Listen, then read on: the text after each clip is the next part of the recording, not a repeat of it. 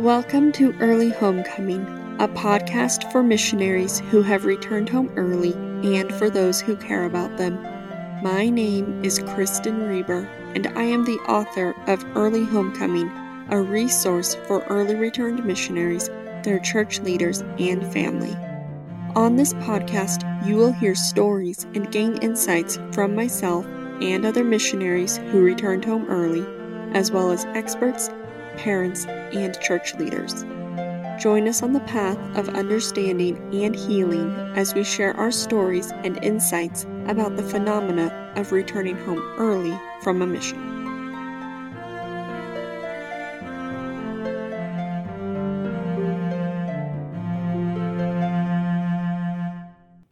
I am speaking with Elizabeth today.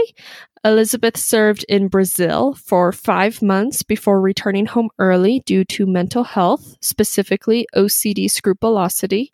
She prepared her papers again, but was prompted by the brethren to move forward in different ways. A year later, she is back in school with a renewed testimony of the gospel and understanding of Christ's atonement. She recently started BeyondMyBadge.org, a website for missionaries who return home early, and told me that it has been a great privilege to work on it. So, Elizabeth, welcome to the show. Thank you. I'm glad to be here. I've been really just looking forward to talking to you. I've been checking out beyondmybadge.org. It is a great resource. There's a just a lot of, you know, stories from other people as well as general conference talks, videos. It's got a lot of great stuff on it. And I've got to say, I'm really impressed that you are healed enough, at least, to have the presence of mind to be able to create such a wonderful resource. I mean, just after a, a year, and I'm really looking forward to talking with you about your healing and how you have gotten to this point. But first, I think if you don't mind, we're just going to back it up and talk about your mission, talk about what happened to kind of just set you on this path to create this great resource. Okay, so like you said, about a year and a half ago, I got my I got my call about. It's been a while now since then. It's crazy. I got my call to serve in Brazil, and so I went into the MTC, and I was really thought my mission was just going to be like this, you know, this crazy story everybody always tells about how it's great. You lose yourself in the work, you love it, it's amazing, and kind of like all these miracles. And I was just expecting to go out there, have this great experience, kind of like have my mission, move on, and that was it. So I was out there, like you said, for five months. During actually the MTC, I began to really began to get really hard. Like you mentioned with OCD scrupulosity. Essentially, how I like to describe it, it's basically perfectionism. I had extreme perfectionism and I was really trying to do everything I could to do everything perfectly. In a way, I was trying to do it in all the wrong ways. I was trying to look at the letter of the law and not really the reason behind it.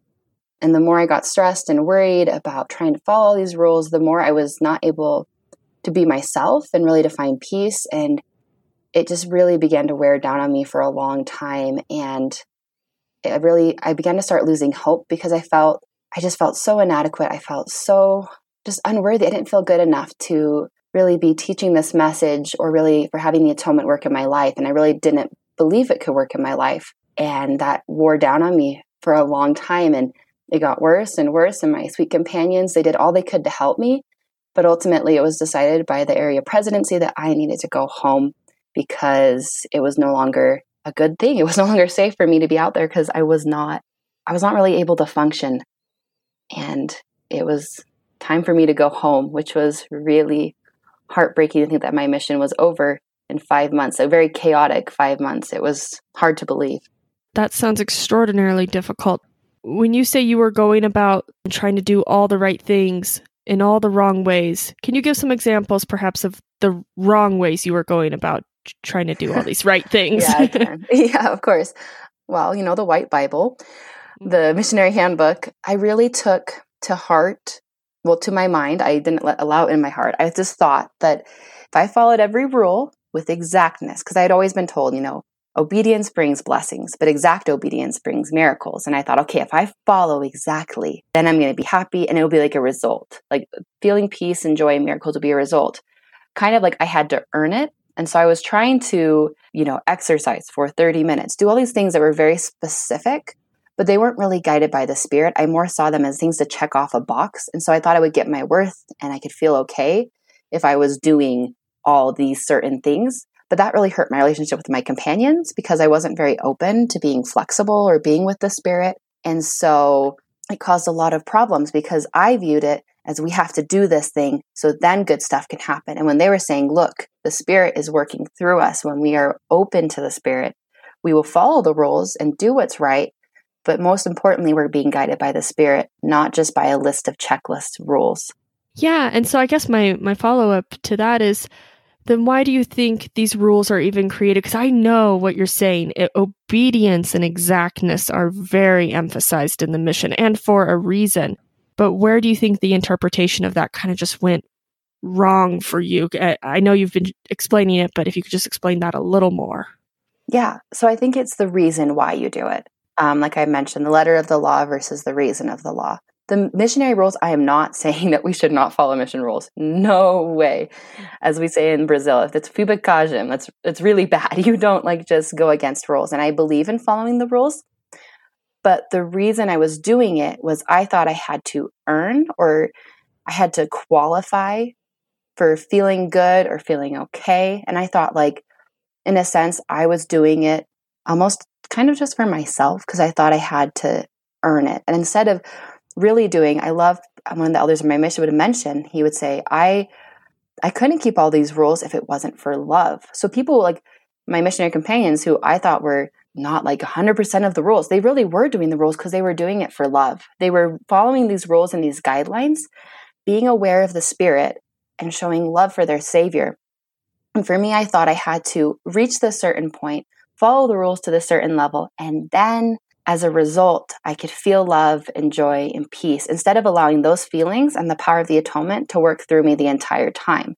I saw it as an end and they saw it as a way of doing it. I see. Okay. Thank you. Thank you for explaining that. And you said that by doing it this way, you know, following the letter, not the spirit, I read on beyondmybadge.org that you came home broken. What did you mean by that exactly? That you came home broken? I was broken, quite literally, in really every single way. My faith felt really shaken. Um, it was physically, I had really just thrown myself into a terrible place of just, I couldn't sleep, I couldn't eat right. Like, I was just really just certain ways I was just not physically healthy. I was very, very sick in a way, obviously mentally and emotionally. So I came home because I really, I could hardly focus. I could hardly really feel. I had really just shut myself down. And so I felt broken because I didn't know what to do. I didn't know how to act. I, I told my parents, I was like, I just want to live in our basement for the rest of my life. I don't want to do anything. Like I couldn't I, it was hard to get out of the bed and out of bed in the morning because I just felt really hopeless and I felt yeah I felt broken like I just I'd always been a very high functioning person that could was always doing as much as I could and in a way I was suddenly unable to really do anything or really be present because I was so lost in my mind and just rehashing my mission rehashing everything that went wrong and in a way that I was just broken I had stopped really functioning if that makes sense it does. Now, it's also kind of just started from a pure desire to do what was right, to please the Lord, to have a good mission, but it was more or less just about the what you should be doing or what you thought you should be doing. Am I understanding correctly? Yeah, and I the thing was I was missing out on just yeah, and I the thing was I was missing out on just the beauty of missionary work and the beauty of service and the gospel and its power. And so yeah, I was focusing on what I should be doing when I was really just not present to the wonders and miracles that were all around me. Is this something that had happened before in your life, or was your mission kind of the first time you'd experienced this? The mission was really what made me to realize that this was a problem, that my way of thinking towards the gospel was inherently flawed. So this was really because, like I'd said, my I had always tried to do the very best on, on everything I did. I was always so busy that I was kind of missing out on life because I was just so jam packed and just doing everything I could. And so it never had seemed like a problem. Like sometimes I seemed a little more stressed about silly things that didn't matter. Like it had never limited me in what I was able to really do or accomplish. So you get home and you're kind of having to unpack all of this. How did you unpack all of this? Obviously, it's been a year was it over the course of a few months, or has this been quite the work in progress? Well, over time, quite obviously, it wasn't an overnight switch. It really began like accepting help and realizing I couldn't do it on my own, going to therapy, being a part of a group, but also getting to know my leaders better and talking to them and listening to them and being, you know, having to see that I was wrong. Sometimes I was very wrong in how I was thinking of things and strengthening my relationships with people and really having the opportunity to serve was really what began. And yes, it did take several months before I was really able to get back up on my feet again. After about three months, I got back into a job and then I started working a lot more and being a lot more involved. I got a lot more social than I've usually been. And I've, I'm so grateful for my friends that really rallied around me and were there for me, even when some were just in the mission field, but they would send me emails and they would support me. And so I really began over a couple of months, I began to get back on my feet and have this kind of healing process of, like you said, unpacking, realizing what had really happened that was more than just my perspective and seeing what was going on. And also, most importantly, seeing how I can move forward and beyond what had all happened. Yeah, let's talk about that because you initially tried to go back out on your mission, right? Yeah. yes. And I did feel good about doing that. It was really good because it did give me a goal to work towards, but also it was problematic because at first I was wanting to go back on my mission to kind of fix it. I thought I had to go back and fix what had happened because I couldn't accept that that was my mission, that those five months was my mission. I thought I had to go back out, I had to fix it, I had to do better than before. So some of these old problems. And so it was good for me because I began having to really make goals and follow what the church asked me to do. And so I was willing to do those things. But then it also helped me see that, yes, I do feel that it was right that I resubmitted and worked on my papers again. But like it said in my bio, I'm really grateful that the brethren told me to move forward in a different way. At first, it was hard because as I did get more and more healed and I got closer to really being able to go back on my mission, my desire was starting to change. And I was really desiring for the right reasons to go back on a mission, to serve, to do what was right. I still had things to work on, obviously, but we all do. And I felt so excited to go back out. And so it was really hard to be told no, but I'm so grateful because I have a lot more empathy with people who try to go back out because some people do. And like that's what they work towards. And some people are able to go back on their mission and some people don't. And it's definitely a hard process trying to do that the second time. And I'm grateful for what I went through for that. Oh, yeah, definitely. Now, but when you say the brethren, do you mean the first presidency? I don't know. I wasn't given very much information. I just know it got up to the brethren, so it most likely was the apostles, I'm assuming, from what I've heard. I was only told the brethren, but I was told to that the mission wasn't the right thing for me right now and I just needed to go forward. Was that really freeing to be told that or was it initially very frustrating? Oh, it is freeing now, but initially it was so frustrating. I was really bitter for the first 2 days. I felt really really heartbroken that my mission in Brazil was really over. I thought that it was the right thing, and going on a mission is a good thing. And I was like, Lord, I thought that I went through all of this so I could finally understand the gospel to go serve a mission because I viewed that as the way I was supposed to serve. And I was upset. Like, I was very upset, and it hurt so bad. But then I love what my mom said. She says, Do you want this to make you bitter? Do you want to be bitter because of how this happened and how these things are? Or are you going to be grateful and focus on what the Lord has given you? And so I'm really grateful for that, what she told me, because that helped me realize I don't want this to cause me to have anger against either the church or other missionaries or any way like that. I don't want this to define how my mission was and not being able to go back out. So initially, it was not freeing, it was frustrating. But now, looking back, I know it was the right decision. And I'm so grateful they told me that. Now, how do you know it was the right decision? What has happened in this last year to cause your perspective to change as well as your testimony to grow? Well, the people I've met, for one thing, I absolutely adore all the people that I've been able to meet. I love my new roommates because I'm back in school. I moved back into an apartment. I love my roommates and my YSA ward and the people like I've been able to meet in my classes or the relationships I've been able to strengthen. They have so much greatly blessed my life and I would know I wouldn't be with these people right now or be around these people if it weren't for the fact that I'm here and not in Brazil, which is where I initially wanted to be. That is fair enough. Okay, let's talk about the atonement for a minute. At what point did you feel like you began to understand the atonement and that it began really working for you, both in healing your OCD scrupulosity and in allowing you to really feel at peace about moving forward with life and not going back on your mission?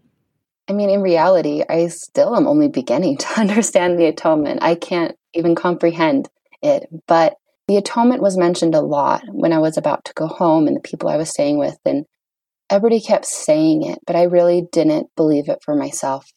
I kind of viewed it as this beautiful big thing for people that have like make either big mistakes or really don't have a lot in their lives. Like the people I saw in Brazil, like, some of them were suffering so much. And I thought, I've been given everything. Like I'm not deserving of this great gift. I should do it on my own. And so when I came home initially, I was trying to do it on my own. Like I said, I I was trying to get back on my mission and just fix it. I thought if I can just study the scriptures enough and do nothing but study scriptures all day, I'm going to get it back into me. I'm going to get the gospel back in and get joy back into my life. And I thought I had to do it. But my understanding of the atonement really began as I realized I could not do it on my own. And I had to open up and accept help and really begin to open up to the light of the atonement in the gospel. How I began to understand the atonement was more, and the gospel in general, is that it's not something that you can like a vitamin that you can just take and like put into you. In reality, the light of the atonement and its power is all around us. Like Uchtdorf mentioned in a talk, all around us all the time. That light is always about us. But as humans, with the fall we have, and with our own choices or mistakes, we essentially put up curtains or blinders or something to stop the light. Like we're only our own little room. We have windows and the light's outside. The sunlight is out there, but we have drawn the shutters or the curtains are drawn. So really the atonement comes into our lives not as we do these things to all this stuff. It's more as we accept it, as we open the shutters, we open the blinds and we pull back the curtains and allow it in. Because Christ is always at the door. He's always wanting to help us. He's just asking that we accept him. So when I realized that it wasn't me doing stuff to qualify, and it was more of me opening my heart and myself and becoming more willing to accept, that's when the atonement happened because it wasn't me, it was him that was doing the work.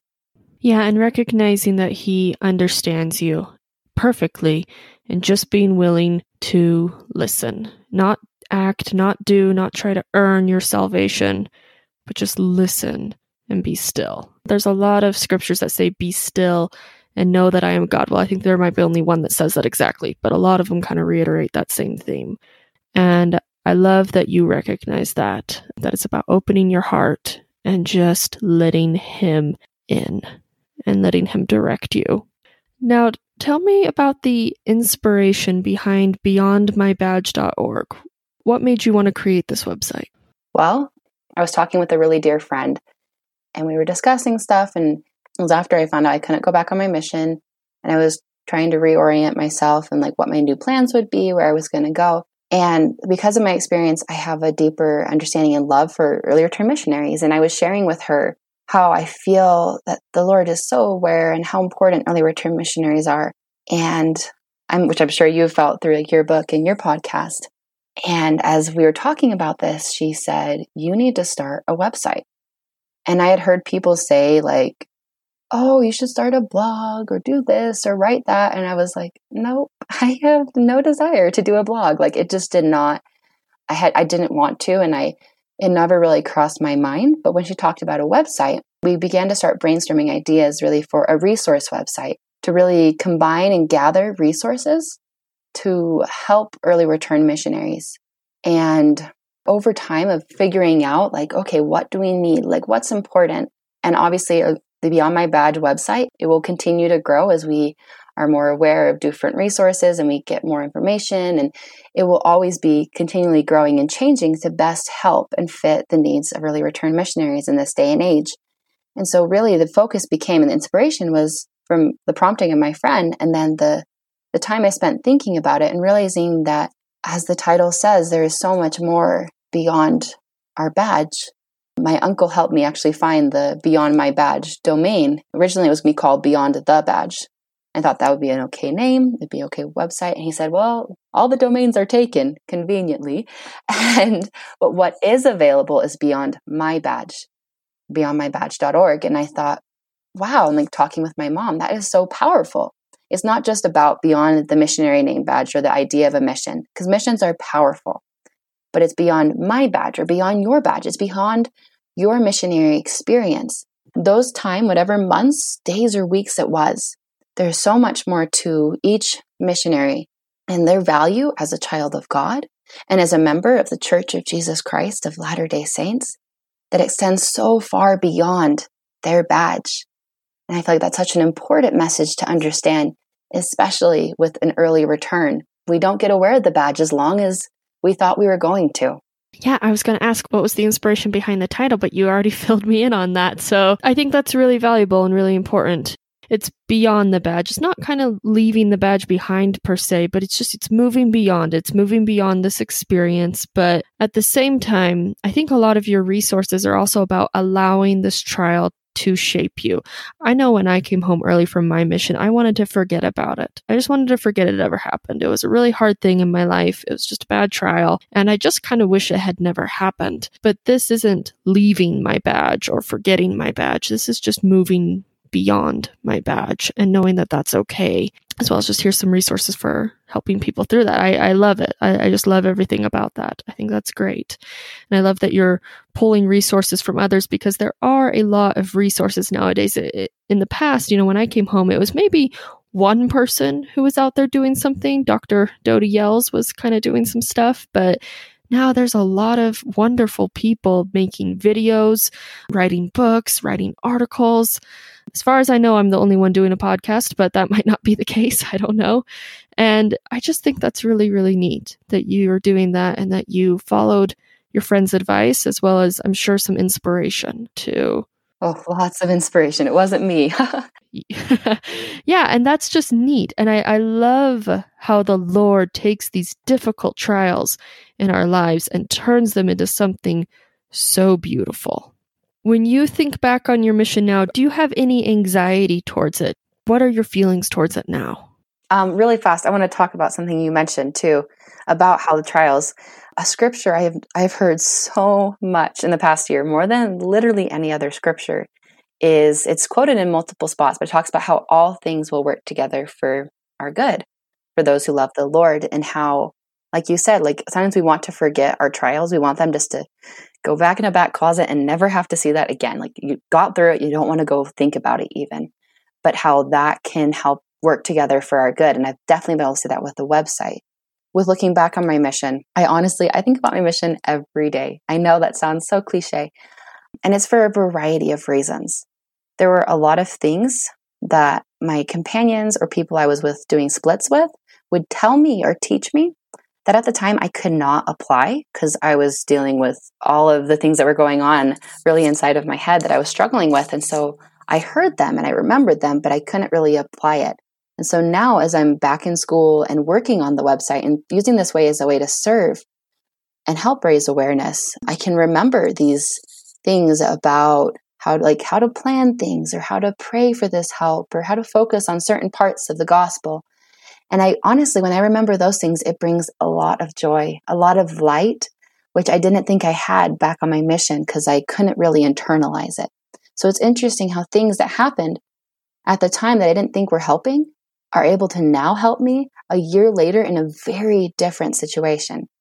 That being said, yeah, there still are some times where it's a little traumatic to remember everything that happened, how I was doing and acting like as I was really at that broken state and it can bring a lot of anxiety. It can kind of freak me out if I allow that myself to start going down that route. So I have to find ways to really be proactive and say, no, that is not who I am now. I love a quote that Renlund shared in a conference talk, and he quoted this person who was able to become a really great person, but had been through a lot and done some things wrong or had these different things that they had gone through. And when people were saying, How can you be so good? like, but that was you. He said, Twas I but 'tis not I. That's what I have to remind myself. When I get back in a rabbit hole of thinking, oh, but I was such a nightmare to be with. I was so worried just about myself. I was doing it wrong, was not understanding, and I was so lost. But then I can reroute and say, no, that was me. And I need to have empathy for what happened and what I did. I didn't understand the whole picture. And I was very lost but that's not who I am today or who I'll be tomorrow. I'm trying to move forward and to be a better person.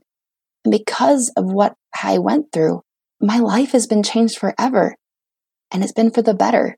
So, yes, it's hard to imagine to think back on what happened, but in reality, I'm just so grateful. And that's what I have to remind myself when I do find myself slipping back into maybe some thoughts that are anxious or maybe not very positive.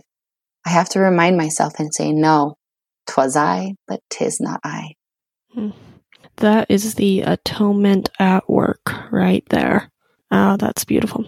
Okay. Well, you know, honestly, I think I've gotten through everything I wanted to talk to you about. So I'm going to kind of leave it up to you. Is there anything else you would like to share or discuss that we haven't discussed yet? I would like to mention one thing. Uh, it's been kind of a theme as I was talking with you today about talking about obedience. And I know for that quote that I mentioned, the whole exact obedience brings miracles. It's definitely very true, and I misinterpreted it. Because I think with the exactness, like we were talking about exactness, I had a friend who was mentioning about how exactness, when you have perfectionism, it's all about the results. Exactness, following and keeping the commandments with exactness, is really more about the process of what you are doing and why. And so, yes, following with exactness is so important. Wanting to do what is right for the right reasons trying to be exact in what you know and trusting in the spirit is so important. When that exactness, if you're interpreting it as perfection, which is impossible, that's where the problem comes. It's not in the idea of exactness, it's the idea of trying to do it perfectly and on your own, which are two impossible things. So, of course, you're not going to find joy because it's impossible and it will only stress you out. And it takes Christ out of the equation. My dear cousin said perfectionism is the greatest antichrist because it removes Christ from the equation. It's like we have to reach Christ, but we have to do it on our own, when in reality, Christ is the one that's walking beside us. And in reality, he's also carrying us along, not us reaching him, he's reaching us. So, if I'm understanding what you're saying correctly, instead of saying I have to follow all these rules and guidelines because these are the rules and guidelines, instead saying, Heavenly Father, please help me to understand how you would have me follow these rules or um, how you expect me to conduct myself today in a way that brings thy spirit, in a way that lifts others. Just please help me.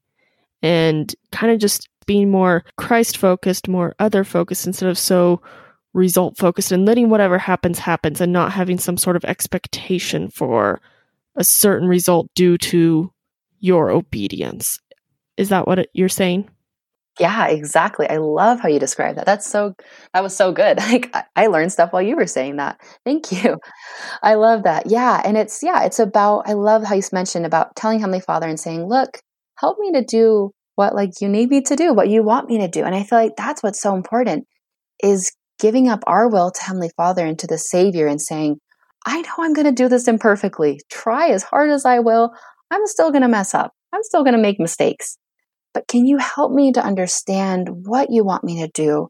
Can you enable me to do what thou desirest for me to do? And this, with this website, my whole hope is that me and my team, who I love dearly and they just have helped so much, I'm so grateful for them, that we can be guided by the Spirit in what we do because we are all imperfect. Whatever we do on the website, yes, there will be imperfections. But the focus is not on what we do, but on what we are guided to do by the Spirit. I profoundly believe that inspiration is real and powerful, and I've seen it as I've been able to work on the website and move forward in my life. And that it's inspiration comes when we recognize that we can't do it on our own and we don't know everything. And that's okay that's when the spirit steps in and that's when he makes it a whole lot better. And I'm so grateful for that. And I think that's one of the most powerful things to realize of all is that it's really God working through us. My greatest desire is to be his instrument. And I think that's so powerful because as instruments of God, it's not us doing the work. We're just only tools that he can do his work and his glory through us. And that is the greatest honor and privilege. Yes, and by doing that and submitting our will to His and just listening to what He would have us do, that is how we become perfect. It's not through following a, a checklist. Because uh, I'll be honest, when I'm like kind of following a checklist, I, I start to kind of do it a bit grudgingly. And I get a ton of anxiety that I'm not doing it right and that I'm not worthy of his love and trust and, you know, and I'm letting people down and all this stuff. But when you kind of just allow yourself to relax, if you will, and just listen to him and find out what he thinks is most important, that's when you're guided and that's when progress starts happening. That's when you can really do his work and by so doing become perfected. So, yeah, love it. So, obedience is good and obedience is something to strive for. Yeah. But yes, it's essential. So, yeah, we're of course not saying that don't worry about the rules or just Heavenly Father, what do you want me to follow? But and let me know which ones I can cut out. But just kind of just taking a step back and realizing why these guidelines even exist. And if you've already kind of got desires to just follow and do what the Lord wants you to do, you really probably don't need to worry about breaking the rules or doing what the Lord doesn't want you to do. You can kind of allow that worry to subside that because that's kind of Satan too. You know, he loves to remind us how imperfect we are and how we're not doing enough. Even when we are, he's a he's a master liar and making us feel as though we're not doing enough. Oh yeah. Yeah, so we just got to be aware of that and all these different voices in our heads and they can be difficult to sort out. You know, Satan's voice, our own voice, and the Holy Ghost. It seems like those would be very obviously different voices, but when you've got anxiety, they can be really difficult to distinguish. Now, have you found any little tactics or coping strategies that have helped you distinguish between those three voices? Yeah, and I feel like not just for people with anxiety, honestly, anyone, we're all trying to understand. For me, I had, I went through a lot of anxiety, but like I don't have chronic anxiety in certain ways. And I've always struggled to really know the spirit. And one thing I love, it's actually in the Adjusting to Missionary and Missionary Life Handbook, which I wish I did read more because there was a lot of good stuff in there. But like you've been mentioning about listening, I really struggled to listen because of my perfectionism because I thought I understood everything. I was very prideful and I wouldn't listen to other people's advice or help because I thought, you just don't get it. Like, you don't understand what I'm trying to say. And so I wouldn't listen to the spirit and I wouldn't really listen to other people's advice for me. And like you said, listening is so key. And I feel like with listening, it's also, there comes a part of discerning. The Adjusting to Missionary Life book talks about how voices and thoughts of harsh condemnation, like really just tearing you down and beating yourself up, something I've often really struggled to do before the mission and during and after, is not from the Spirit. That is not the Spirit speaking. I told my parents, I'm like, I just feel like that's like what the revelation I received. And they were like, no, that is not the Spirit. The Spirit can chasten and it can definitely chasten and call you out kind of on things that you're doing wrong but it's not in a way that's going to make you feel ashamed and worthless, like you can't go on forward. In a way, it's uh, will call you out and say, "Look, you need to change. Here is Christ's atonement, and you can do better." Not that you just need to do better, you can do better. The Spirit is showing us and allowing us through Christ to improve and progress. Thoughts of harsh condemnation, which, like you said, from the master liar, Satan, they are all about how you can't. They're so focused on how you can't improve, you can't get better, your life can't be anything like this. It will never be like that. All of these extremes that saying that you're stuck, which is the biggest lie. We're never stuck. We're never beyond hope. If we were, then the atonement doesn't isn't real. And I can testify with all my heart that it's real. It's so essential when we are thinking that what are these thoughts causing me to feel like I can do? If this thought is causing me to feel hopeless, to feel worthless, to feel ashamed, or feel like I cannot move forward, that is not from the spirit. Like it talks like in Moroni. If it causes good things, it's from the spirit. If it causes bad things or darkness, it is not from the spirit. And it's important to call it out and say, heck, that is wrong. That is not from Christ. I am not going to listen to it. And like Christ with temptations, give it no heed. My one good friend says when she gets tempted, she's like, Satan, I don't have time for you. Like, I have too much good stuff to do. I don't got any time for you. And basically, just not even giving him any time, turning away from it. Like repentance, the word shub, which is a translation of repentance in a different language, it just means turn away. Like, it really means to turn away from it. You have that negative thought, you can flip it, you can turn away from it and say, That is not from the Spirit. I know that the Spirit enables me to do better, and I have worth when I feel the Spirit. So when you are able to recognize it and call it out, then you're in control of your thoughts and you're not giving into them and they're not taking control. Because I used to not be very proactive in my thinking.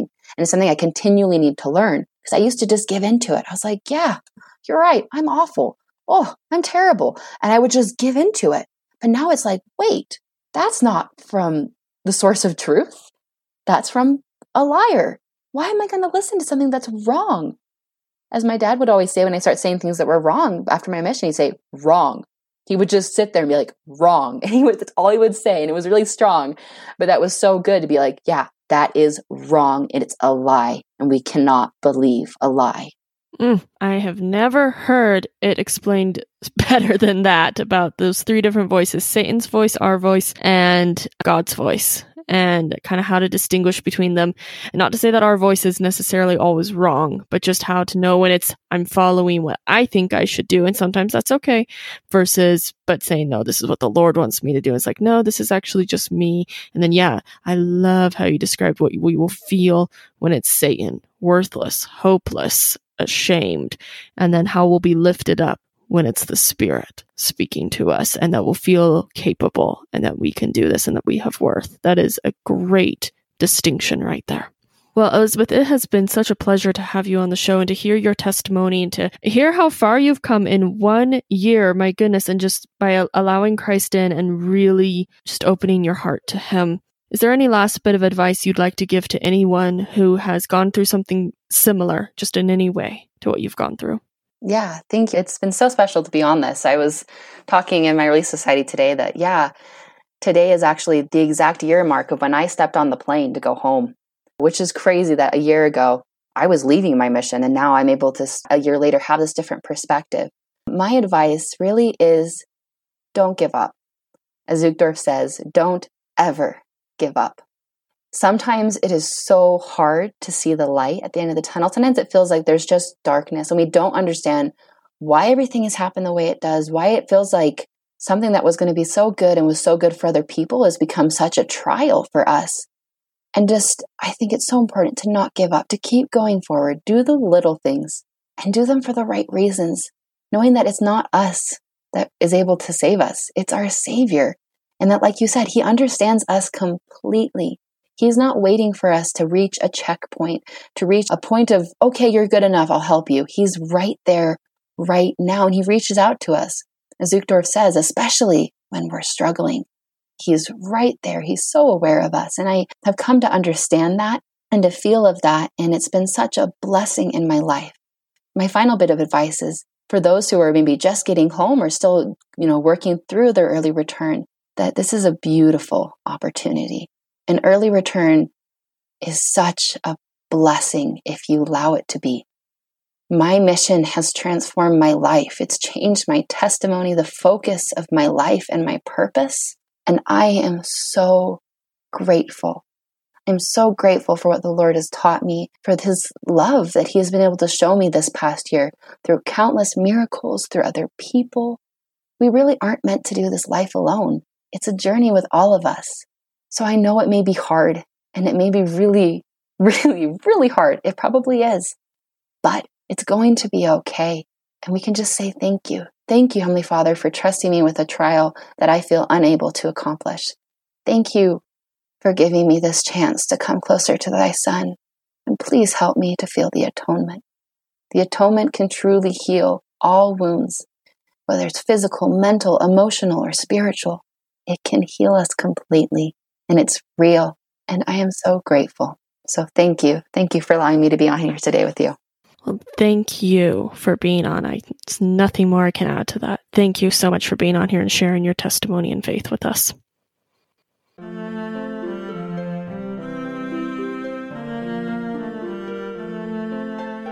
That concludes this interview on early homecoming. If you would like to go deeper into the experiences of early returned missionaries, please consider buying my book, Early Homecoming. You can find it in paperbook, ebook, or audiobook formats on Amazon. If you would like to contact me, please come find me on Instagram at author underscore Kristen Reber or on Facebook at facebook.com slash Kristen Reber. That's K R I S T E N R E B E R.